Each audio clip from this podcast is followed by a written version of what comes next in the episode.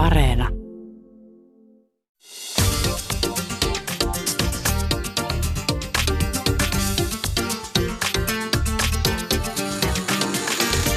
Yle Puhe, torstaisin kello yksi ja Yle Areena. Mahadura ja Ösperkan. Yle Puhe. Rakkaat kuulijat, tervetuloa kuuntelemaan Mahadura Ösperkanin toistaiseksi viimeistä lähetystä. Tämän sanominen ääneen tuntuu todella oudolta. Tämä ei ole loppu, mutta me jäädään tauolle. Ja se syy, miksi tämä on toistaiseksi viimeinen, niin mun rakas kollega Ösperkan, Ösperkan on vastuussa tästä. Ja nyt mä kysynkin sulta, pitäisikö meidän kertoa se, pitäisikö pommi pudottaa nyt heti tässä niin kuin lähetyksen alussa vai hä? Me voidaan pudottaa pommi heti tässä lähetyksen alussa.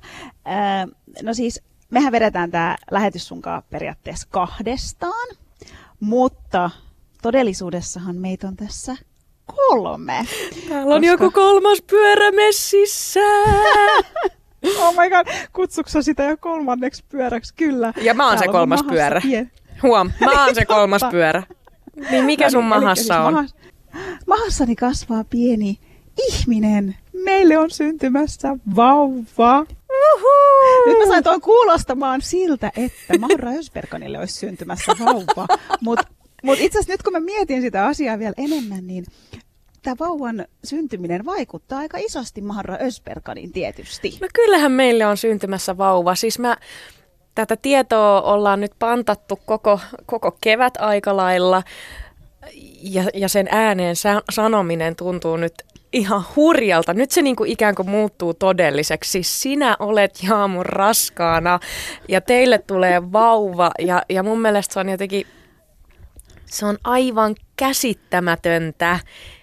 Mä oon aina jotenkin vähän pelännyt, että mitä sit, jos Mahadura Ösperkan loppuu, koska mä oon rakastanut tätä tekemistä niin paljon ja se on niinku tuntunut hurjalta ja pelottavalta elämä ilman Mahadura Ösperkania. Mutta täytyy sanoa, että se, että teille tulee vauva, niin, niin tämä on mun mielestä paras tapa lähteä pikkutauolle. Mä, mä ajattelin jotenkin silleen, että mä en halua olla dramaattinen, että mä en halua nyt ruveta niinku herkistellä ja itkeä tässä vikassa lähetyksessä, mutta nyt on pakko myöntää, että raskaushormonit ehkä painaa vähän päälle.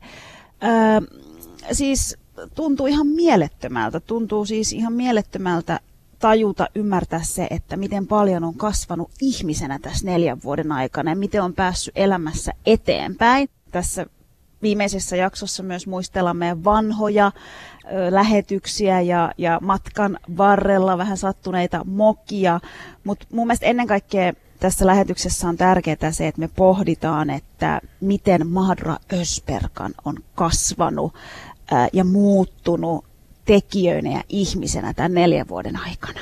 Toi on aika hienosti sanottu ja mä, mä jotenkin itse koen sen hyvin vahvasti niin, että nonni, nyt mä al- alkaa liikututtaa, mutta, mutta että että tämä ohjelmahan Mahadura Ösperkan, niin ei me olla ikään kuin sinä ja minä, Susani ja Jaamur, me ei olla ikään kuin tehty tätä, vaan Mahadura Ösperkan on tehnyt meidät. Ja se on antanut meille sanoja kuvaamaan meidän todellisuutta, meidän identiteettiä, tätä niin kuin se on antanut meille työkalut ymmärtää, minkälaisessa yhteiskunnassa me eletään, mitkä ne ongelmat on, mitä se on elää vähemmistönä Suomessa. Meillä on ollut ihan mielettömiä asiantuntijoita, vieraita, jotka on jakanut niiden tarinat, tullut meidän lähetykseen ja avannut niiden sydämen. Ja, ja mä en usko, että mä olisin se ihminen tänä päivänä nyt 30-vuotiaana naisena ilman tätä ohjelmaa. Että mä oon, niin kuin, mä oon, mä oon niin kuin aivan tajuttoman kiitollinen tästä matkasta. Mutta ennen kuin aletaan muistelemaan menneitä ja kuuntelemaan klippejä Mahadura Ösperkanin matkan varrelta, niin miten sä sanoisit Jaamur, että et, et, tota, pakko kysyä tästä niinku raskaudesta, että minkälaista se nyt oikeasti on, koska me, mehän ollaan sitä joskus täällä niinku palloteltu, että kun i, niinku, ei, ei ole sille tietoa siitä, että mitä se oikeasti on, niin kerro vähän, miltä susta, niinku, sulla on niinku ihminen siellä sun mahan sisällä, joka syö sun ruuat periaatteessa. Tai siis voiko noin sanoa? En, mä, mä en tiedä, mitä siellä tapahtuu, mutta siis... Mä en tiedä, voiko tosiaankaan noin sanoa, mutta siis... Ei. Tota, To- ei noin todellakaan Ää. voi sanoa, mitä mä just sanoin. No siis, että tällä hetkellä mulla on menossa siis toka kolmannes. Voidaan puhua siis raskauden toka kolmannes. Ja tällä hetkellä mä nautin. Mä nautin tästä mahasta ja mä nautin niin kuin tästä olosta. Mutta mun on pakko mennä siihen ensimmäiseen kolmeen kuukauteen, mikä oli mulle henkilökohtaisesti tosi iso shokki ja järkytys, koska mä en ollut kuullut, kukaan ei ollut kertonut mulle, että millaista se oikeasti on. Tai sitten mä olin kuullut vaan to, niin kuin tosi paljon sellaisia toisenlaisia tarinoita, mutta mut kaikkihan alkoi mun kohdalla siis si, siitä, että mulla oli aivan jäätävä krapula. Siis mulla oli krapulainen olo. Niin kun, mä muistan, että ne oli ihan ne ensimmäiset viikot, joku, tiedätkö, viikko viisi, viikko kuusi, jolloin mä, mä olisin voinut vaan nukkua koko ajan. Mä vedinkin 12-13 tunnin yöunia ja, ja sitten mä halusin nukkua päivisin 2-3 kertaa niin kuin päikkärit, powernapit, 20 minuuttia, 30 minuuttia. Mä olisin voinut vaan nukkua koko ajan. Hyvä puolihan oli siinä, että silloin niin kuin sai tehdä Marra Ösbergani sille kotoa käsin, niin mä oikeasti joskus mä olisin, että mä menen nyt hetkeksi tuohon sohvalle makoille ja mä teen vähän töitä. Mä nukahdin. Mä nukahdin koko ajan. Se oli ihan crazy. No, sitten se jatkuu, mutta sitten siihen tulee vielä tämä kuuluisa, sitä kutsutaan aamupahoinvoinniksi, mikä on niin kuin mun mielestä maailman isoin vale, koska se ei todellakaan keskity mihinkään aamuun. Mut siis Yrjäsitkö koko todella päivä? Mä yrjäsin parhaimmillaan, tai siis pahimmillaan, viisi kertaa päivässä. Damn. Kolmen kuukauden ajan. Mulla ei pysynyt mikään sisällä. Ai kauhea. Pahin pelkohan oli aina se, että mitä jos mä oksennan suorassa lähetyksessä. Ja junamatkat oli aivan hirveitä, siis oli aivan hirveitä istua siellä junassa ja tulla sinne. Ja tavallaan, tiedäks, se pahoinvointi. Mä ostin kaikki maailman pahoinvointirannekkeet, kaikki mahdolliset, mikään ei tepsinyt. Mutta sitten jollain voimalla mä vaan siis selviydyin niistä lähetyksistä. Mutta kyllä mä aina mietin, mulla oli itse asiassa aina pieni pussi, biopussi mun kassissa, että jos mulla tulee lähetyksessä laatta, niin mä olisin ottanut sen esiin. Ei tullut. Jännittäviä aikoja eletään. Mut Jaamur, sä oot toisella kolmanneksella, kolme kuukautta odotusta vielä ja, ja jäät mamman lomalle syksyllä, niin, niin, niin mitä sä odotat siitä ajasta? Öö, no tietysti se, että saa sen pienen ihmisen tähän maailmaan öö, terve, terveellä tavalla, turvallisesti, että kaikki menee hyvin. Öö, mä odotan siis tosi paljon sitä äittälomaa, kyllä, että, että millaista se tulee olemaan. Mutta yksi, mitä mä odotan myös ihan sairaasti, on ihan jäätävän kylmä ge- gin tonic kanssa. Siis Some things never change. Mä voin sanoa sulle, että nyt kun on nämä ihanat kesäkelit ja näin, niin kyllä se gin tonikki vaan maistuisi. Yle Puhe, torstaisin kello yksi ja Yle Areena.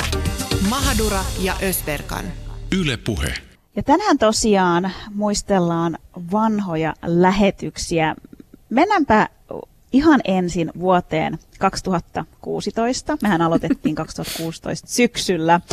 Mähän kävin siis ennustajalla kyselemässä tästä uudesta työstä ja siitä, miten Marra Ösperkan lähtee käyntiin. Niin meillä on nyt pikkupätkä siitä, niin kuunnellaan se. Mikä sun etunimi olikaan? Jaamur. Jaamur. Ja mitä Jaamur haluaisit kysyä Taroteilta? No tota, mä oon aloittanut uuden työn mm-hmm. ja mä haluaisin nyt tietää, tietää vähän, että, että miten se työ lähtee. Ja sitten mulla on sellainen työpari, niin mä haluaisin vähän niin kuin tietää meidän, meidän välisestä tämmöisestä suhteesta. Henkilökemioista. Niin. Mm. Nyt me vaihdetaan energiaa niin, että sä voit joko koskettaa näitä kortteja niin, että et tuota kättä siihen kiinni, noin se ihan riittää. Ja olet hyvin voimakas ja intohimoinen tähän työhön. Äh, olet onnellinen saadessasi olla aurinkona työssäsi. Äh, ja nyt sulla on rauha sydämessä, kun sä saat äh, tehdä sellaista työtä, josta pidät. Sulla on hyvin paljon täällä rakkautta ja aurinkoa pöydässä. No tuleeko se sieltä mun työparilta se rakkaus ja aurinko? Koska hän on semmoinen super niin kuin, aurinkoinen ja, ja semmoinen positiivinen, niin onko se niin kuin hän? No, kyllä mä kokisin, että sä olet kuule ihan sä itse. Ai ja, niin. Eli mä oon sittenkin meistä se niin kuin aurinkoisempi. Ei vai? välttämättä, tämä on nyt niin kuin lähinnä sun työpöytä, että me voitaisiin katsoa Okei. tätä työparia sitten ihan erikseen. Okei. Yes. Sitten te olette kyllä rakkaus sydämessä, teette Ihana. töitä.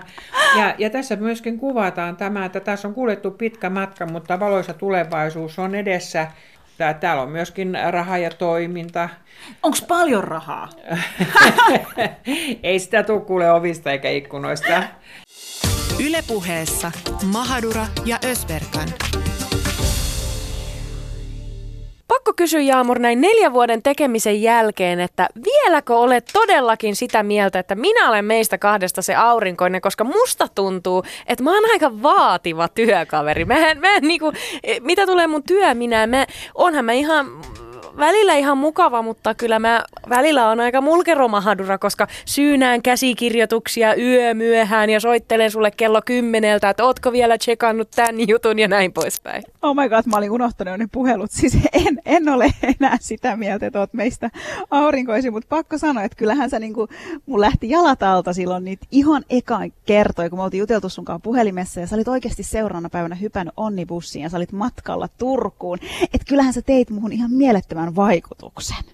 Sanottakoon nyt niin, että kun sä sanoit tuossa, että, että sä, se ensivaikutelma, sulla meni jalat alta, kun sä kohtasit mut, mullakin meni jalat alta, kiitos vaan, mutta ei se ollut mikään yhden, yhden illan juttu eikä mikään pikaromanssi, vaan tästä tuli ihan solid neljän vuoden suhde. Eli voidaan sanoa siis, että ennustaja oli täysin oikeassa, mitä tuli siihen rakkausaspektiin. Yksi asia, missä tuo ennustaja on, niin kuin, tota, mikä pitää paikkansa vielä tänä päivänäkin, on tuo Ösperkanin kiinnostus sitä rahaa Mä meinasin just sanoa, että se ei ole muuttunut kyllä yhtään, että raha kiinnosti silloin ja raha kiinnostaa edelleen. Ja Mahadura kyllä tietää, missä Ösperkanin kultakätköt on. Muistaakseni Susani, että ennen kuin tämä itse show alkoi, niin mehän tehtiin tämmöinen harjoitusdemo. Meidät siis laitettiin studioon kahdestaan ja tunninko me siinä höpötettiin, en mä edes muista apua, kuin pitkä se oli. Niin muistaakseni siitä demosta mitään? Apua, siitähän on neljä puoli vuotta. En, en rehellisesti muista. Oh dear lord, kuunnellaan pätkä siitä. Yle Puhe. Mä oon Jaamur. Siis mm. mä en, mun, mulla ei ollut koskaan ennen tarvetta sanoa, että mä oon turkkilainen, mä oon suomalainen, mä oon maahanmuuttaja. Niin nyt mulla on tullut vähän semmoinen olo, että hitto, mikä mä oon? Niin. Mikä mä oon? Mi, No mut mikä sä oot? No mikä mä oon? No mut mä oon Jaamur ja sä oot Susani. Niin, mut mikä sä oot? Mitkä sun juuret on? Kyllä mä siis, kyllä mä sanon, että mä oon turkkilainen. Onks mä väärässä? No mut Jaamur, mä oon kyllä sitä mieltä, että sä oot suomalainen. Come on, sä oot kasvanut täällä sun koko elämä. Sä oot ollut viisi vuotta Turkissa. Niin, niin kyllähän sä nyt oot enemmän suomalainen kuin turkkilainen, vai? Tai siis, Mutta tiedätkö, kun mä elän niin vahvasti molempia. Mä elän niin vahvasti molempia, että koska se turkkilaisuus näkyy, se on mun arjessa. En mä tiedä. Mikä mä oon? Mikä sä oot? En mä tiedä, sano sä. Onko se niinku 50-50? No, siis Mutta tiedätkö, nyt kun mä tässä puhun, niin mun pitää kyllä rehellisesti sanoa, että kyllä, kyllä mä näen ehkä jotenkin, jotenkin enemmän niin kuin srilankalaista Susania. ihan tosi. Ihan totta. Mutta voiko mä olla Jaamur ja, ja sä oot Susani? Yle Puhe, torstaisin kello yksi ja Yle Areena. Mahadura ja Ösberkan. Yle Puhe. Siis tonko perusteella meidät palkattiin Yle Puheelle, missä me ollaan nyt tehty neljän vuoden ajan omaa ohjelmaa. Siis sille, että kaksi mimmiä, jotka, jotka, ei tiedä edes omasta identiteetistään mitään, että mitä ne ja keitä ne on ja mistä ne on ja siis mitä. Toi, toi oli hyvä setti. Tässä on niinku, mä en edes muistanut, miten, miten, niinku, miten niinku, tämä niinku identiteetti ja kuka minä olen, että et miten oikeasti niinku sekavaa se kaikki oli neljä vuotta sitten. Mutta siis mua naurattaa, että että tuossa lopussa sä sanot, että kyllä sä oot enemmän sriilankalainen. Ja sit mä vaan, ihan totta. Joo, ihan totta. Sä olit niinku tosi jotenkin otettu siitä, musta tuntuu.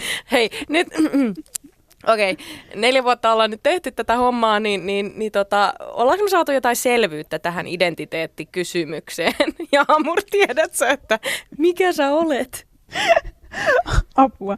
Okei, musta tuntuu, että ajoittain sitä kamppailee edelleen oman identiteettinsä kanssa, mutta tämä on ehkä siinä työssä, mitä mä niinku rakastan tiiäks, eniten, että miksi tämä Maharra Ösberkan on kasvattanut meitä ihmisenä ja tekijöinä, äh, kuinka paljon me ollaan opittu uutta termeistä, siis sanoista. Tavallaan tiedätkö, että esim. nyt viime vuosina, miten me ollaan puhuttu ihan suomalaisessa yhteiskunnassa niin kuin, ää, ruskeista suomalaisista, ei tämmöistä termiä käytetty, Susani, jos mennään neljä vuotta taaksepäin. Eli tämäkin on mun mielestä sellainen, mihin me ollaan kasvattu ja opittu tämän ohjelman myötä ja sen, sen avulla.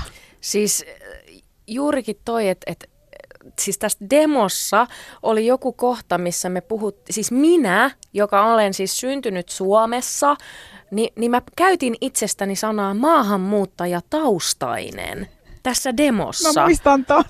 Ja, ja, ja siis nyt kun mä kuuntelin sitä, mä oon silleen, wow, Mahadura, että et, et nyt on niinku, että et eikö mulla oikeasti ole ollut sanoja kuvaamaan sitä, kuka minä olen. Ja, ja, ja nyt tämä keskustelu, mitä Suomessa näiden vuosien, ka, ka, niin kuin vuosien saatossa ollaan käyty, me ollaan saatu niitä sanoja. Mä voin sanoa nyt, että minä olen ruskea suomalainen. Ja, ja musta tuntuu, että mä, mä oon nyt enemmän niin kuin sujut itseni kanssa kuin koskaan. Kiitos Mahadura Ösperkanin, kiitos kaikkien niiden vieraiden, jotka käy sitä yhteiskunnallista keskustelua ja tuo tilaa ja ottaa sitä tilaa haltuun. Marra Ösberganissa vieraili Ämmetön historian nuorimmat vieraat, 16-vuotiaat transnuoret Arni Myllyaho, Linus Peltonen sekä Trasekin puheenjohtaja Panda Eriksson. Ja siinä lähetyksessä me puhuttiin muun muassa siitä, että ollaanko me suomalaisessa yhteiskunnassa onnistuttu käymään keskustelua translaista lasten ja nuorten näkökulmasta vai onko keskustelu mennyt vain aikuisten huuteluksi. Ehdottomasti Marra Ösberganin yksi tärkeimmistä ohjelmista.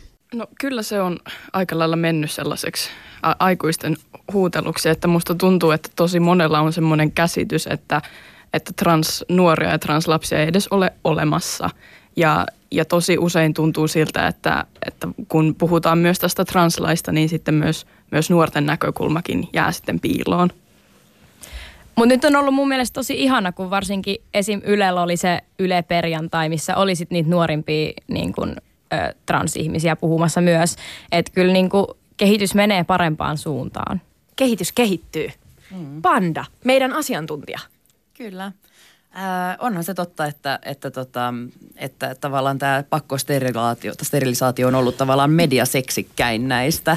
Ja sitten se on ollut semmoinen, joka on nostettu aina esille ja, ja tietysti siinä on jäänyt nuoret vähän sitten, että, että on Trasekille se on nyt semmoinen uusi tavallaan fokus, että me ollaan yritetty nimenomaan saada äh, poliitikot ja, ja muut toimijat ymmärtämään, että, että siinä missä tämä sterilisaatio on tämmöinen räikeä ja näkyvä ihmisoikeusloukkaus, niin me puhutaan silti niin kuin lapsista ja nuorista, joilla on varmaan siis Suomen korkeimmat itsetuhoisuus ja, ja pahoinvointi ja, ja jopa itsemurhayritystilastot. Eli se on ihan valtavan haavoittuvainen ryhmä. Mennään siihen translakiin nyt vähän, vähän syvemmin, ystävät. Mitä viestiä lähetettä sinne, sinne tota meidän päättäjille, että millä tavalla translakia pitäisi uudistaa? Ja sehän ei välttämättä tällä, ja ei tule tällä hallituskaudella tapahtumaan, mutta onneksi äh, kohta tämän hallitus, äh, tämä hallituskausi tulee päätökseensä ja voimme saada uudistuksia. Mitä te toivotte translailta? No ensinnäkin no, pan, Pandalla on, on paljon tietoa tästä, että, että ja just se ää, translaki.fi on, on hyvä, hyvä osoite, mistä voi käydä, käydä lukemassa, M- mutta niin kun lähettäisin vaan sellaisia terveisiä, että, että tämä on nyt aika semmoinen niin kun räikeä jotenkin jollain tavalla piilossa oleva ihmisoikeusrikkomus ja, ja tuntuu jotenkin, jotenkin tosi ihmisarvoa alentavalta, että, että niin monta kertaa on vain sanottu, että no ei nyt tällä hallituskaudella ja, ja no ehkä, ehkä niin kuin tehdään tästä, tästä joku kysymys. Ja. Ja sitten se, että et ottakaa selvää asioista ja niinku tutkikaa asioita. Älkää niinku jättäkö sitä silleen, että okei, no en mä tiedä, joku vissiin tietää tästä jotain, mutta ei mun tarvitse tutkia, kun tämä ei koske mua. Ja kuunnelkaa vähemmistön edustajia, vaikka vähemmistöt on vähemmistöä ja vähemmistöä on vähän, niin kuunnelkaa heitä silti, heidän mielipiteensä ovat arvokkaita. No sitten jos vielä tähän loppuun annetaan ihan yleisiä neuvoja kaikille aikuisille. miten meidän tulisi kohdata nuoret ja lapset, jotka kamppailevat oman sukupuoli-identiteetin kanssa? Antakaa jotain konkreettista. No ensinnäkin on ihan, ihan hyvä niin kuin tietää se, että lapseltakin voi oppia. No, lapset ja nuoret voivat olla hyvin fiksuja ja ovatkin. Ja, ja se, että, että sä et itse ole perillä ehkä kaikesta transsukupuolisuudesta ja siihen liittyvästä, niin ei tarkoita, että etkö sä voi kuunnella sun omaa lasta tai kuunnella sun nuorta tai, tai tuttua nuorta ja, ja, ja oppia, oppia heiltä. Liinus lyhyesti ö, ei pidä tehdä liikaa sellaisia turhia oletuksia ja silleen opettaa vaikka sun omille lapsille, että, että pinkki on tyttöjen väri ja sinne on poikien väri, vaan niin kuin yrittää vähän niin kuin rikkoa näitä tällaisia oletuksia ja turhia lokeroja. Moni tutkimus on tosiaan osoittanut, että tärkeintä translapselle on se tuki kotoa. Että se siis etenkin nuorelle lapselle se lääketieteellinen prosessi ei ole se tärkein, vaan se, että joku rakastaa ja kuuntelee. Yle puhe. Huh, mulla menee siis ihan kylmät väreet, kun mä kuuntelen tätä pätkää tästä lähetyksestä. Se oli aivan mielettömän tärkeä äh, Mahadura Ösperkan jakso ja, ja, ja erittäin jotenkin ajankohtainen edelleen. Pitää muistaa se, että nyt kun translain uudistusta ollaan viemässä eteenpäin, niin ne lasten ihmisoikeudet ja itsemääräämisoikeus tulisi myös olla taattuja yhteiskunnassa. Juurikin näin. Ja Maura Ösperkanissa neljän vuoden ajan on ollut niin paljon ö, koskettavia lähetyksiä. Siellä on kuultu niin upeita tarinoita ja mun mielestä on ihan mieletöntä, miten ihmiset on tullut oikeasti avaamaan niiden oman tarinan ja elämän meidän kanssa ihan täysin vapaaehtoisesti. Ja yksi koskettavimmista lähetyksestä oli ehdottomasti se, missä me puhuttiin siitä, että millaista on elää marginaalin marginaalissa. Ja siinä meillä oli mukana sateenkaarimuslimi Reetta Lintinen, saamelaisaktivisti Stiina Roos ja vapaataiteilija Caroline Suinner, jotka jakoivat meidän kanssa kokemuksiaan ja sitä heidän tarinaansa. Yle Puhe. On ollut tosi vaikea löytää oma paikkaansa siinä tavalla muslimiyhteisössä sateenkaarvana muslimina, että yhtäkkiä en enää mahdukkaan siihen, siihen suureen enemmistöön, joka ajattelee samalla tavalla ja elää samalla tavalla kuin pitäisi elää ja toimia ja, ja olla. Niin on se ollut vaikea, vaikea matka ja pitkä polku ja tavallaan myös siitä kertoo se, jokainen meistä tietää sen, että sateenkaari ö, väestöllä on enemmän mielenterveysongelmia ja itsemurhariski on kohonnut ja niin edespäin, varsinkin puhutaan transihmisistä tai nuorista, niin mä itse koen, että mä yhdenkään tavalla ihmisen voin pelastaa tai inspiroida tai jotenkin, että hän löytää elämälleen jonkun suunnan ja valon, niin mä oon tehnyt jonkun tarkoituksen tässä elämässäni tällä hetkellä, koska on niin paljon ihmisiä, jotka kärsii siitä, että ne ei tavallaan mahdu siihen boksiin, missä mitä pitäisi olla. Saat liian jotain, saat liian jotain, sä et kuulu kumpaankaan tavallaan genreen täysin. Ja se on tosi kivuliasta semmoinen, että tunne sitä, että sä, sä oot tosi yksin. Koen tänä päivänä hyvin vahvasti, että mä saan olla mitä mä oon ja mä en enää koe siihen ristiriitaa. Ja mä oon ehkä päässyt yli semmoisen ajatuksen yli, että mun pitäisi jotenkin olla tietynlainen tai miellyttää yhteisöä, että mä uskon, että mä oon Jumalalle ihan riittävä tällaisenakin. Ja se on se mun, mulle tärkein tavallaan suhde. Tässä kohtaa alkaa liikuttaa aina, koska se on semmoinen hyvin niin kuin, joo, niin kuin tavallaan siinä, no perhana, siinä tota, tavallaan tämän jakson kuvailussakin ö, olisi teksti, että Reetta sai kuulla olevansa vääränlainen muslimi, kun hän rakastui naiseen. Niin sitä nimenomaan mä oon kuullut, että mä oon vääränlainen ja vääränlainen kenelle, että ihmisten, ihmisten mielestä ja ihmisille. Niin mä haluan uskoa ja toivoa, että mä oon Jumalalle riittävä ja hyvä. Ja se on se, mikä, niin kuin, millä on oikeasti merkitystä. Mä menin, olisiko se vuosi ollut 2014-2015, olin Queer Summit-yhdistyksen varapuheenjohtajana. Menin sitten Osloon käymään. Meillä oli siellä jotain kokouksia ja tapaamisia ja sitten täysin niin kuin ystävällinen, hyvää tarkoittava niin kuin kanssasaamelainen sanoi mulle, että hän ei edes ikinä ajatellut, että sateenkaarisaamelaisia on niin olemassa. Mm. Että et tavallaan me oltiin niin pitkään niin uskomattoman jotenkin näkymättömiä mm. ja tavallaan, että mä en itsekään edes oikein tiennyt, että onko muita tai että kuka mä oikein olen, mm. kun ei ollut sitä peilauspintaa. Ja se, se tosissaan se kirkollistaminen ja esimerkiksi kun olen itse Utsjoelta kotoisin, siellä tosi voimakas niin lestadiolaisuus ennen kaikkea vaikuttaa siihen. Milloin tämä oli? Sä sanoit, että mikä vuosi? 2000? Ehkä 2014. Just näin. No onko sun mielestä keskustelu sit seksuaali- ja sukupuolivähemmistöjen olemassaolossa lisääntynyt saamelaisyhteisön keskuudessa, niin kuin jos ajatellaan että tätä päivää, nyt vaikka viime vuosia, niin onko se nyt kuitenkin sit lisääntynyt? Joo, et nythän kun meillä on ollut Sápmi Prideja, siis ympäri Saamenmaata, myös Suomen puolella vihdoin viimein, kiitos Anne Ollille. Ja ja tavallaan se, että et, et kun tätä alettiin niin käsittelemään, tuli Queering Sapin projektit ja muut, niin tuli myös, mikä on mun mielestä ihan mahtavaa, että tavallaan alettiin puhumaan tästä, minkälaista sukupuoli- ja seksuaalivähemmistö e-, edustamista meillä on ollut tavallaan aikaisemmin. Et sukulaismieheni todella älykäs ihminen Samuli Aikio esimerkiksi kertoi tämmöisestä Tenojokilaaksossa asuneesta Anna-nimisestä henkilöstä, joka puhe, pukeutui miesten käktiin, eli oli transmies. Ja se oli tavallaan täysin hyväksyttävää, koska mulle ainakin niin kuin henkilökohtaisesti kaikista tärkeintä olisi löytää ikään kuin niitä tarinoita sieltä omasta historiasta ja niitä ihmisiä, joihin mä voin, niin kuin mun ancestors, johon mä voin niin kuin samaistua. Sen lisäksi, että mä elän tässä ruskeuden kontekstissa, mä elän myös öö, liha, niin kuin lihavana ihmisenä – ja ruskeana ihmisenä niin kuin sateenkaarilipun alla, joten mulla on aika monia semmoisia asioita niin kuin agendalla, minkä pitäisi muuttua, mutta jotenkin mä toivoisin, että myös Suomen kontekstissa ymmärrettäisiin se, että mitä se ruskeus tarkoittaa ja sitten sen niin kuin ruskeud, mitä se ruskeus tarkoittaa just tässä kontekstissa ja että esimerkiksi ja että ne niin kuin rasistiset rakenteet vaikuttaa myös sateenkaariyhteisön sisällä. Perusihmisoikeuksista on vaikea käydä semmoista keskustelua, että hei, odota, että kyllä sun ihmisoikeudet tapahtuu nyt mm. kymmenen vuoden päästä. Että se, että jos mä en saa olla ja rakastaa, niin mitä mä sitten saan tehdä. Ylepuhe torstaisin kello yksi ja Yle Areena. Mahadura ja Ösberkan. Ylepuhe. Se oli aika vahva viesti että jos ihminen ei saa olla ja rakastaa vapaasti, niin mitä se saa olla? Se on ollut se viesti niin monella meidän vieraalla, jotka elää jollain lailla vähemmistössä tai vähemmistönä vähemmistön sisällä.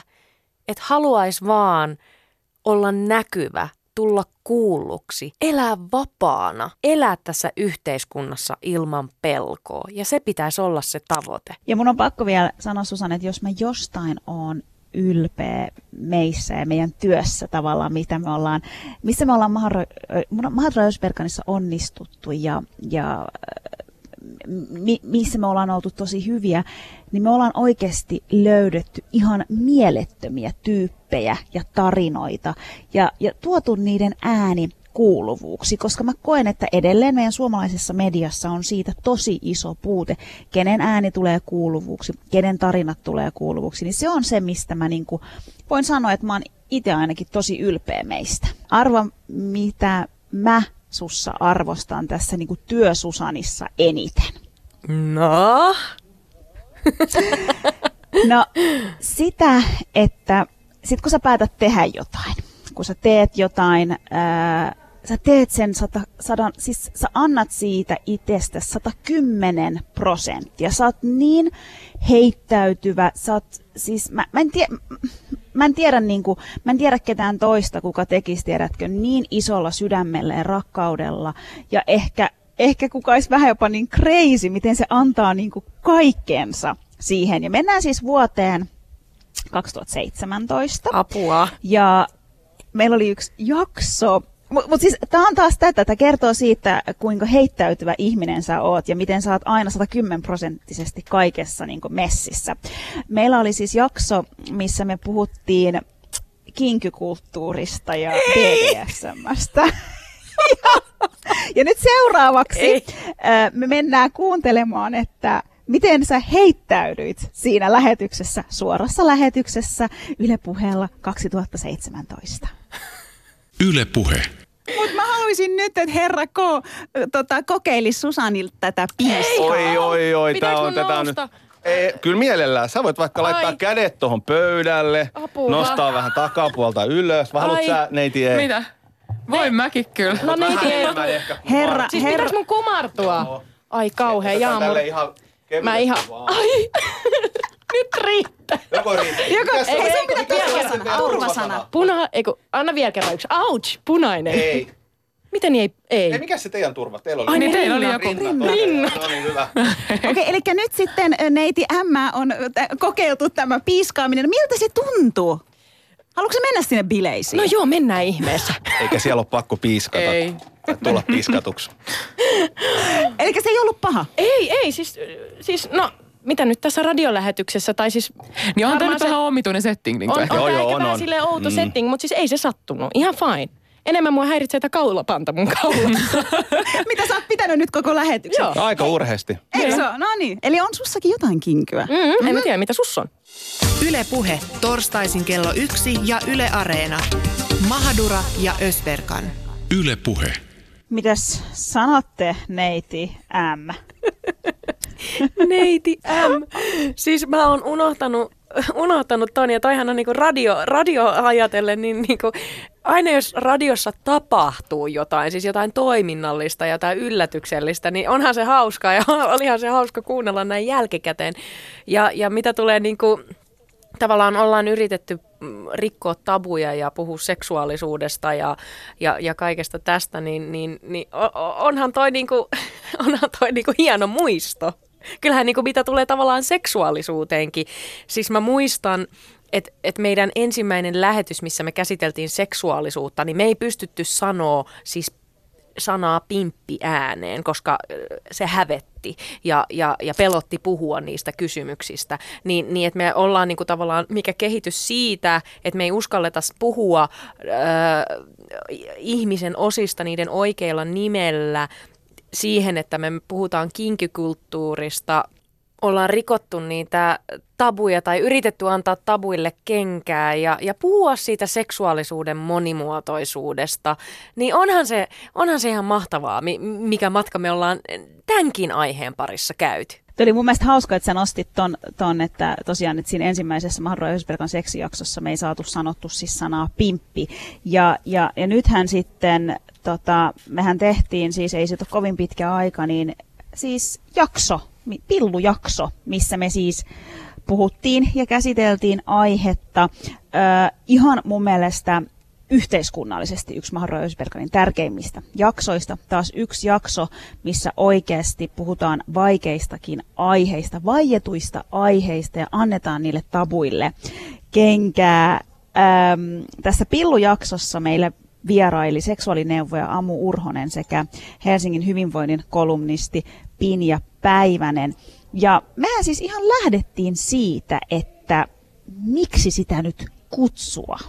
Ja tänään rakkaat kuulijat puhumme pimpeistä, pimperoista, mirreistä ja römpsistä. Rakkaalla lapsella on monta nimeä. Vai miten se nyt menikään? Painotetaan heti tähän alkuun, että kyseinen sukuelinhän ei määritä sukupuolta. Kaikilla naisilla ei ole pimppiä ja pimppi ei kerro mitään kantajansa sukupuolesta. Kuinka hyvin sinä, rakas kuulija, tunnet oman pimppisi? Entä kumppanisi pimpin, jos hänellä on sellainen? Entä mitä olet opettanut lapsellesi pimpistä? Tänään puretaan myyttejä ja harhaluuloja, mitä kyseiseen sukuelimeen liittyy. Puhutaan siitä, miten historian saatossa pimppiä on kontrolloitu ja demonisoitu ja siitä, että millä nimellä sitä nyt pitäisi sitten oikein kutsua. Puhumme myös siitä, miltä sen pitäisi näyttää, maistua tai tuoksua. Ja kirsikkana kakun päälle kysymme tietysti, miten tämän passion hedelmän saa syttymään ja tyydyttymään. Studiossa meidän kanssa aiheesta keskustelemassa seksuaalineuvoja Amu Urhonen sekä Helsingin San- Sanomien hyvinvoinnin kolumnisti Pinja Päivänen. Tervetuloa studioon. Kiitos. Kiitos. Tervetuloa minunkin puolestani. Mennään nyt suoraan äh, tähän pihviin. Pihvi, voin kai noin Se- sanoa. Se voi olla yksi. No joo, Katsotaan. mennään, mennään se selviää suoraan kohta. Tähän, tähän pihviin, kuulosti vähän hassulta. Mutta siis, miksi sitä pitäisi kutsua? Jaamur tuossa luetteli muutaman sanasen, ää, mutta, mutta mä esimerkiksi niin on kasvanut sillä tavalla, että mulla ei ole ollut oikeastaan mitään nimitystä sille. Mä oon kutsunut sitä siksi, eli se. tiedättekö te sen kauhuelokuva Se It, missä oli se pel, Pelle pahisroolissa, niin tavallaan mun mielestä se kuvastaa aika paljon, että, että mä oon kutsunut sitä siksi. Mutta meidän vieraat, mitä nimityksiä teillä on? Öö, no mä varmaan käytän vähän tilannesidonnaisesti niin kuin erilaisia sanoja. Et jos mä puhun niin kuin ammattilaisena, niin mä puhun niin kuin vaginasta ja vulvasta. Nämähän on eri asiat. Sitten äh, jos mä puhun niin kuin mun tyttären kanssa tai mun pojan kanssa, niin puhutaan pimpistä. Jos mä puhun äh, niin kuin kavereiden kanssa äh, niin kuin muutenkin seksistä, niin saatan käyttää sanaa pillu. Äh, mun, et, mun mielestä se, että miksi se on tärkeää, että sille, siitä puhutaan, niin on se, että onhan kaikilla muillakin ruumiin osilla nimeä.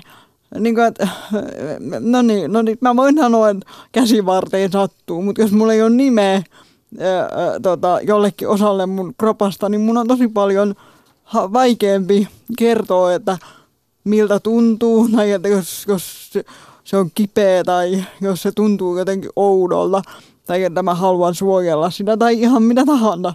Se nyt on, kaikilla ruumiin osilla on ihan hyvä olla nimet. Se auttaa tuntemaan myöskin ne. Pinja. Kyllä. Tota, riippuu paljon tilanteesta. Mun puolison kanssa meillä oli semmoinen läppä öö, jossain vaava.fin keskustelussa oli listattu nimityksiä, joita lapsille on käytetty alapään, alapäästä, naisen alapäästä. Öö, ja siellä oli mainittu lintu ja sitten siitä tuli, se oli todella jotenkin ällöttävä ja hirveä, mutta sitten siitä tuli meidän semmoinen keskinäinen läppä, mutta se on onneksi nyt niinku laantunut, se ei ole ollut enää puheessa. Öö, ehkä pimppi, öö, pillukin, vähän riippuen tilanteesta. Mutta onko se, onko se nyt näin, koska meillä oli Jaamurin kanssa vähän vaikeuksia, kun tätä käsikirjoitusta tehtiin, että, että joka kerta kun me juonnetaan sisään tämä aihe tai puhutaan siitä, niin mikä olisi nyt se oikea ikään kuin termi. Onko se niin, että, että sitä koko kokonaisuutta kuvaavaa termiä ei, ei juurikaan ole? Onko se näin? Niin no, äh, varmaan nykyään on aika hyvin niin kuin vakiintunut se, että vaginalla tarkoitetaan niin kuin sekä vulvaa, joka siis on se, niin kuin se ulompi osa, että, vagina, ei, niin, että vaginaa eli emätintä, joka on niin kuin siellä sisällä. Että kyllä mä niin kuin voisin ajatella, että vagina on ihan semmoinen yleiskielinen mm, hyvä termi, mitä voi käyttää siitä kokonaisuudesta, joka on vielä niin kuin aika asiallinen. Pinja, sä kirjoitit itse asiassa kiinnostavan kolumnin aiheeseen liittyen ja, ja siellä pohdit tätä vagina-sanaa, että mistä se tulee ja se tulee latinan kielestä ja mitä se tarkoittaa? No sehän tarkoittaa miekan huotraa tai tuppea ja, ja tämä niinku, no ensinnäkin tämä symboliikka tässä on todella niinku hirveetä, siis mm. penisvallos, miekka ja sitten tämä tuppi, mutta myöskin mä kirjoitin, että se on tosi ontuva metafora, koska eihän niinku penistä lepuuteta vaginan sisällä tosi toimien välillä, että et niinku se, siinä ei ole mitään järkeä. Ja itse asiassa mä ää, päädyin tämän tiedon äärelle tämmöisen Pussypedia-sivuston kautta ja siellä ne oli kutsuvat tätä kokonaisuutta selkeyden nimessä juurikin pusiksi. Suomeksi ehkä pillu, pimppi. Onhan se vähän tällainen alatyylinen, mutta, mutta siellä oli, he olivat valinneet sen pussisanan. Mun mielestä se on tosi kiinnostavaa, että esimerkiksi nyt pahoittelen kuulijat, koska joillekin tämä voi särähtää korvaan, mutta pillu ja vittu esimerkiksi, niin, niin se san, niiden sanojen etymologia mun mielestä on tosi kiinnostavaa. Mm. Se, että niistä on tullut kirosanoja. Mutta jos ajatell, ajatellaan sanaa vittu esimerkiksi Suomen kansanperinteessä. Se on ollut sana, jolla, jolla on ollut voimaa ja, ja sillä on tarkoitettu synnyttäneen ihmisen vaginaa, vaan semmoista on voitu kutsua vituksi. Mutta sitten kieli on mennyt eteenpäin ja nyt se on kirosana, sama juttu pillun kohdalla, niin, niin sehän on, särähtää monen korvaan ja, ja tuntuu tosi, tosi vulgaariltakin jopa. Niin. Mitä ajatuksia nämä kirosanat teissä herättää? Pitäisikö tehdä joku vallankumous ja ottaa nämä sanat takaisin haltuun? Ylepuhe torstaisin kello yksi ja Yle Areena. Mahadura ja Ösberkan. Yle Puhe. Kuuntelet siis Marra Ösberganin toistaiseksi viimeistä jaksoa. Meikäläinen jää syksyllä äippä lomalle ja ohjelma tästä syystä tauolle. Ja tänään tosiaan muistellaan vanhoja lähetyksiä ja pohditaan muun muassa sitä, miten Mahra Ösbergan on muuttanut ja kasvattanut meitä. Yle Puhe. Yksi ihan äh, suosikkijaksoja oli jakso, missä puhuttiin monimuotoisesta vanhemmuudesta. Tämä jakso oli myös semmoinen, mikä sai ihan valtavasti hyvää ja positiivista palautetta ja kiitosta, että ihanaa, että kerrankin myös vanhemmuudesta puhutaan ihan toisenlaisesta näkökulmasta, mistä ei ole ennen puhuttu. Ja se on mun mielestä Maura Ösberganin myös se ydinjuttu, että oikeasti meidän vieraat tuo siihen sellaista niin kuin erilaista näkökulmaa ja sitä keskustelua pystytään laajentamaan. Ähm, aiheesta keskustelemassa oli meidän kanssa muun muassa Jani Toivola sekä transtaustainen kahden lapsen isä Emil käytännön tasolla oli varautunut niin kuin kaikkeen siinä vanhemmuudessa ja mä koen, että mä oon ollut semmoinen niin imettäjä varmaan jo silloin kahdeksanvuotiaana, niin kuin, että et, et ei mikään semmoinen niin käytännön asia ei pelota tai joku vaippa ja kakka ja niin kuin yhtään mikään. Mutta se, että mitä tehdä kaikki näillä tunteilla, mitä tämä vanhemmuus mus herättää. Ja moni niistä tunteista tuntuu, että oli semmoisia tunteita, mitä mä en ollut ikinä siihen asti elämässäni kokenut. Tai että kun mulla on se elämäni intensiivisin niin kuin ihmissuhde siinä käynnissä, niin mitä kaikkea se nostaa mussa reaktioita esiin, mitä mä oon muissa ihmissuhteissa pystynyt toisella tavalla vaikka kontrolloimaan tai hallitsemaan. Ja sitten kun se pieni tyyppi rupeekin niitä paikkoja niin kuin tökkimään ja mus nouseekin vihaa ja aggressiota ja niin, niin niiden tunteiden niin kuin kohtaaminen itsessä, mä jotenkin ajattelen, että se on ehkä ollut niin kuin se jonkinlainen haaste, tai mitä mä ainakin yritän siinä kirjassa jotenkin niin kuin sanottaa.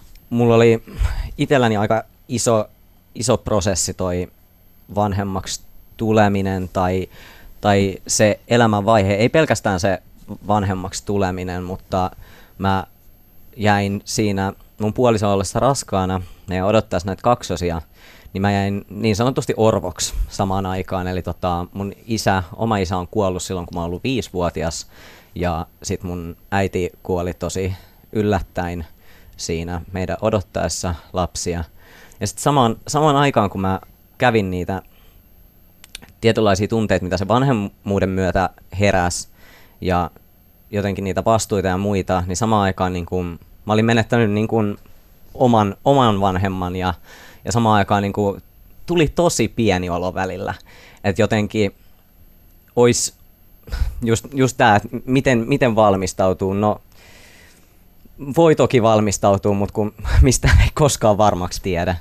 Uh, mäkin olin ajatellut, että mulla olisi omasta äidistä, joka on itse kaksosvanhempi, niin ollut mieletön tuki, mutta mut ei sitten ei sit samalla tavalla ollutkaan. Et, et tota, toki meillä on, meillä on muita läheisiä ollut siinä paljon tukena, mutta sitten ollaan ihan kaupungin tarjoamiin tukipalveluihin myös turvauduttu, että meillä käy kotipalvelu ja tota, sitten mä oon itse käynyt ää, vauvaperhetyön tai terapeuttinen vauvaperhetyö, niin siellä keskustelemassa näistä omista mm. ajatuksistani ja ja sitten tosissaan ei, ei ole paljon ollut aikaa puida niin kuin parisuhdeasioita tuossa niin ollaan, ollaan nyt aloitettu myös pariterapia. Ja tota, et mun, mun mielestä näistä asioista on hyvä puhua ääneen, koska mun mielestä se ei, se ei saisi olla häpeä, tarvitsee apua. Ja tota, mä itse haluan tuomalla esiin oman avun tarpeen, mä haluan, haluan niin kuin normalisoida sitä. Ja, ja niin kuin, koska jos mietitään kuitenkin vanhemmuutta, niin se, siinä täytyy mennä se lapsen etu edellä. Ja lapsen etu on se, että vanhempi tunnustaa välillä sen väsymyksensä, ärtymyksensä muut, on niin kuin aidosti läsnä. Ylepuhe torstaisin kello yksi ja Yle Areena. Mahadura ja Ösberkan. Ylepuhe. Tämä oli todella koskettava jakso ja saatiin tosiaan paljon palautetta isiltä, jotka kiitteli, että, että olipa jotenkin ihanaa kuulla erilaisten isien puhuvan vanhemmuudesta ja mitä kaikkia tunteita se tuo tullessaan ja, ja se avoimuus tässäkin tapauksessa, niin, niin se on tosi tärkeää. Mun mielestä oli hauska, että me tuossa viime syksyllä havahdut puhuttiin sun kanssa Susani siihen, että okei, nyt me ollaan tehty kohta neljä vuotta duunia ja me ollaan puhuttu tosi paljon kaikista aiheista. Me oltiin puhuttu siitä, että millaista on elää kahden kulttuurin välissä, ää, mikä se on se identiteettikysymys, kuka saa määritellä kenet ja mitä tarkoittaa olla suomalainen. Mutta sitten yksi aihe, yksi aihe, mikä oli tavallaan koko ajan läsnä, me ei oltu puhuttu siitä. ja se oli valkoisuus. Me ei oltu ikinä puhuttu siitä, mitä tarkoittaa olla suomalaisessa yhteiskunnassa valkoinen. Ja oikeastaan sitä valkoisuuden normista. Mä muistan, että meitä jännitti tosi paljon tehdä tämä jakso. Ja taas jälleen, niin kun jos mä ajattelen tätä meidän matkaa, niin, niin se, että on alkanut ymmärtää, mitä rakenteellinen rasismi tarkoittaa, että se on systemaattista. Tämä ei ole vain yhden eikä kahden ihmisen kokemus, vaan se on oikeasti niin kuin johdonmukaista, minkälaista syrjintää esimerkiksi Suomenkin yhteiskunnassa tapahtuu ja globaalisti minkälaista sortoa me todistetaan.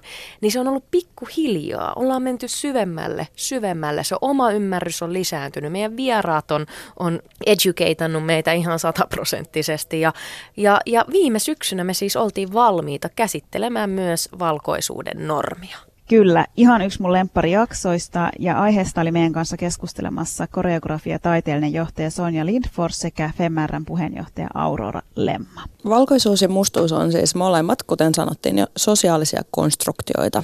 Eli nyt jos mennään vaikka maailman historiassa taaksepäin alkuräjähdykseen. Se ei ollut sillä, että hei, alkuräjähdys tuli ja saman tien oli kategoriat musta ja valkoinen. Ja tämä juuri tämä mun sävy, jossa on tietty määrä melaniini, niin tämä on niin kuin tämä mustuus. Ja sitten toi niin kuin mun äidin sävy, joka on pikkosen vaaleampi, niin se on niin kuin valkoisuus vaan jotenkin, että nämä on sosiaalisia konstruktioita, jotka on liittynyt tiettyyn historialliseen projektiin. Esimerkiksi ihmisiä on määritetty mustiksi sen takia, että sit niitä on voitu alistaa, niitä on voitu käyttää orjatyövoimana tai niin kuin ihmis, ihmiskaupata.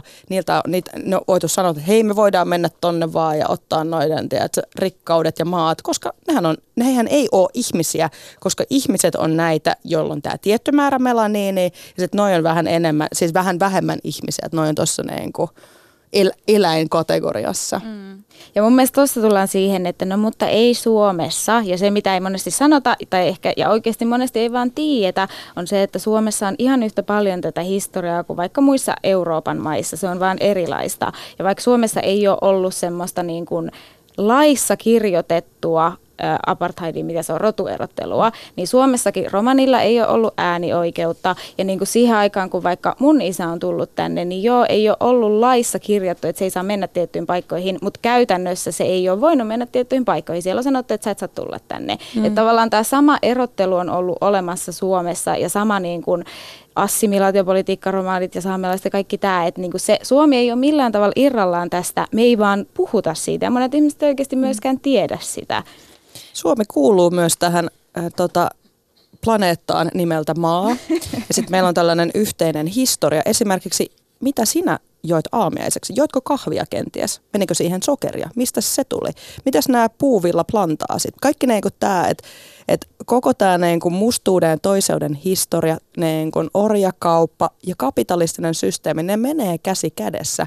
Jos sulla on läppäri, mistä se on tullut ne metallit siellä, mitä se läppärissä, niin kuin, kukas ne on kaivannut, millä hinnalla? Et kaikki tämä, kaikki liittyy kaikkeen. Suomi ei ole millään tavalla irrallinen. Ja tämä on hirveän tämä on jengille hirveän traumatisoivaa mm. ymmärtää, että mitä helvettiä. Studiossa meillä on vieraana koreografia taiteellinen johtaja Sonja Lindfors sekä Femärän puheenjohtaja Aurora Lemma. Ja tänään rakkaat kuulijat puhutaan siis valkoisuudesta. Ja voitaisiko seuraavaksi puhua valkoisesta etuoikeudesta? Ja ihan taas lähteä termeistä, että äh, valkoinen etuoikeus, mitä sillä tarkoitetaan?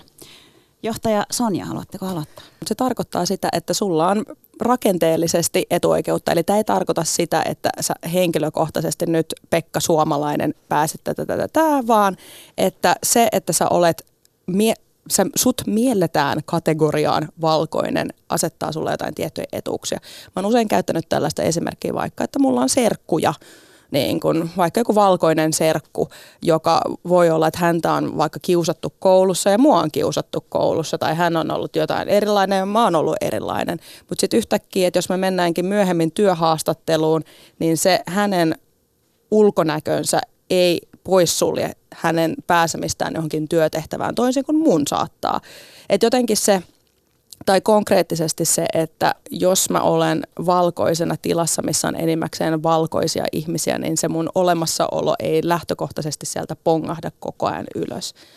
Valkoinen, äh, valkoinen etuoikeus on sitä, että sut mielletään neutraaliksi, luonnolliseksi, normaaliksi. Sä tavallaan joudu lähtemään tästä, kun me puhuttiin aikaisemmin, että ei lähetä tästä niinku premissistä, että sä oot vähän huonompi, sä oot vähän sivistymättömämpi, sä oot vähän tyhmempi tai aggressiivisempi, vaan sä oot jotenkin se, että sä kuulut normiin. Sä mahdut siihen ihmisyyden kategoriaan.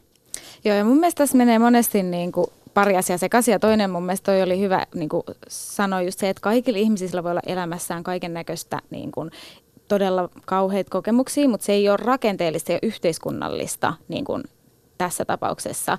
Ja sitten toinen esimerkki on se, että sä voit olla huono-osainen ja sulla voi silti olla etuoikeuksia. Ja sitten mä käytän monesti sitä esimerkkiä, että jos on kaksi huono-osasta syrjäytynyt työtöntä, sanotaanko vaikka sismiestä, toinen niistä on valkoinen, toinen niistä on musta, ne on molemmat huono-osasia, mutta silti se valkoinen ihminen hyötyy siitä sen valkoisesta etuoikeudesta, kun se hakee kämppää, koska sillä ei voi olla sitä mahdollisuutta, että se ei saa sitä kämppää sen ihonvärin takia. Voi olla, että se ei saa sitä muista syistä, mutta se sen ihonväri ei tule siinä esteeksi. Ja tässä vaiheessa haluaisin taas sanoa sen, että nämä asiat ei ole myöskään taas, niin kuin Sonja sanoi, semmoisia musta tuntuu, vaan on tilastoja Suomesta, joissa näkyy, että sekä työnhaussa, asunnonhaussa, monissa muissa asioissa, jossa oot, jos sun nimi on, jos sun ulkonäkö näyttää muulta kuin valkoinen suomalainen, niin silloin sun on vaikeampi saada sitä. On tilastollisesti todennäköisempää, että sä et saa sitä. Ja mun mielestä toinen esimerkki, kiinnostava esimerkki on Ruotsista, semmoinen tutkimus, jossa oli verrattu afroruotsalaisia muihin, ja siinä todettiin, että afroruotsalaisilla sekä kielitaidosta, eli olitko sä maahanmuuttaja tai et, ja koulutustasosta riippumatta on alhaisempi palkkaus ja huonommat etenemismahdollisuudet. Ja siinä oli kiinnostavaa se, siinä tutkimuksessa mm. pohdittiin sitä, että kun monesti sanotaan sitä, että miksei nämä maahanmuuttajanuoret kouluttaudu ja mietitään näitä syitä, niin siinä todettiin myös se, että on itse asiassa niin kuin vähemmän kannattavaa kouluttautua, jos sä oot afroruotsalainen, koska sun palkka ja etenemismahdollisuudet on niin paljon pienemmät, että sun on parempi jäädä sille alemmalle asteelle, kun hankkia yliopistokoulutus. Yle Puhe.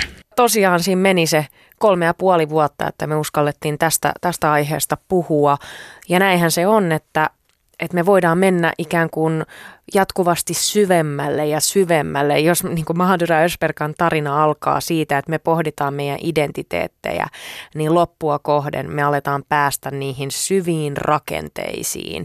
Ja jos me halutaan, että Suomi on tasa-arvon mallimaa, niin meidän on pakko käsitellä niitä hyvin kipeitäkin ja vaikeita aiheita, jotka aiheuttaa sitä epämukavuutta. Kyllä, kyllä mä muistan, että se oli tosi vaikeaa käsitellä tuota aihetta, mutta, mutta niin vapauttavaa sitten, kun ne ilmiöt ja, ja asiat saa nimen ja niitä puidaan.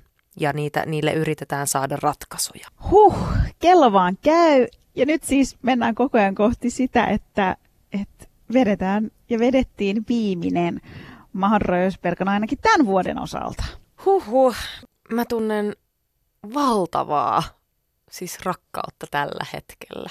Oh, kaikki meidän vieraat, kaikki meidän kuulijat, jotka on laittanut meille viestiä ja tsempannut ja tukenut ja eh, en mä tiedä, mulla on vähän tällainen ilmat pihalla fiilis. Me ei voida varmaan siis riittävästi kiittää meidän vieraita, kuulijoita, ennen kaikkea niitä, jotka tuli studioon. Mahra Ösberkan ei olisi ollut mitään ilman teitä, teidän storeja. Nämä ole hyvästit, mutta nämä on nyt heipat, vähän pidemmäksi aikaa. Hei, mutta Mahra Ösberkanin tyyliin meidän pitää lopettaa tämä nyt kuitenkin semmoiseen hyvään, hyvään fiilikseen. Ja tuossa tota, aiemmin sanottiin, että käydään myös vähän pieniä mokia läpi, mitä tässä on vuosien varrella tapahtunut. Niin, niin mun mielestä oli aika hauska, että mennään siis hela-torstaihin, jolloin meillä kävi pieni moka. Pieni moka. Miten se nyt, koska me vähän niin kuin vahingossa vallotettiin, siis Yle Puheella oli joku nauhoitus tulossa hela-torstaina ulos ja me sitten siinä kun yritettiin testailla, että,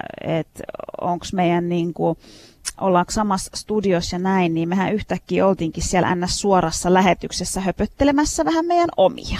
Mahadura Ösperkan kaappasi suoran lähetyksen. Me ei tiedetty, että koko Suomi ja kaikki ne 500 000 suomalaista, jotka sillä hetkellä saattoi ylepuhetta kuunnella, niin kuulivat kaiken, mitä me selitettiin. Mutta eipä siinä. Jos kerta tauolle jäädään, niin tehdään se nyt perhana näyttävästi. Mahadura Ösperkanin tyyliin. We will be back. Sen me lupaamme. Joo, se on tosiaan yksi tämmöinen niin, kuin, äh, niin kutsutuista, voi sanoa kovista tai arvotuksellisista tapauksista, jotka on hyvin niin kuin toden tai vakuuttavan tuntuisia riippumatta siitä, että, että onko se lopulta se kuvaus objektiivinen oikeasta uvasta vai ei, mutta joka tap- Halo?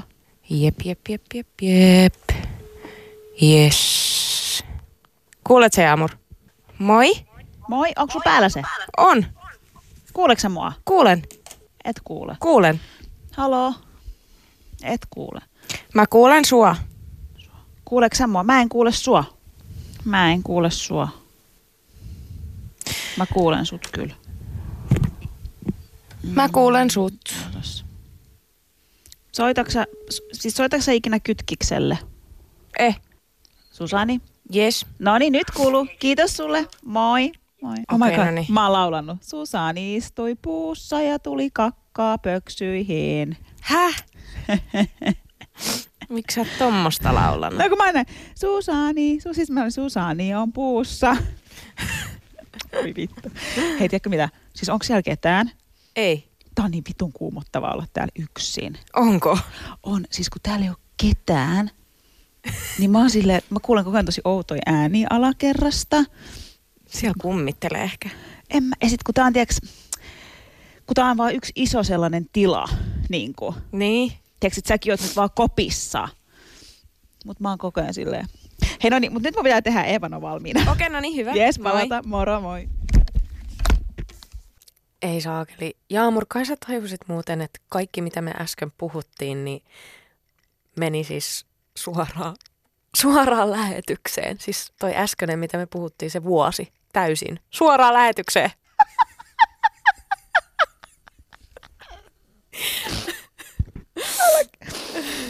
rijden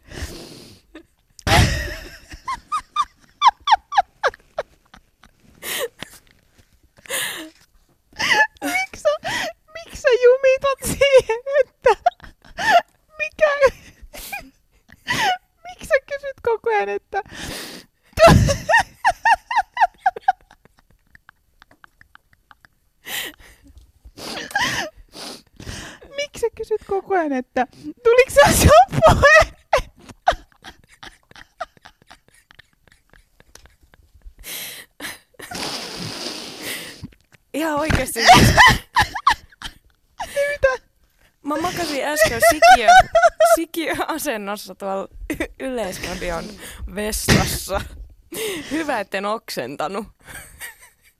Huh, mut miksi sä kysyt koko ajan, että et, kuuluuko se sun ääntä? Miksi sä yrität heittää tän koko Niin, että on sun vika kaikki.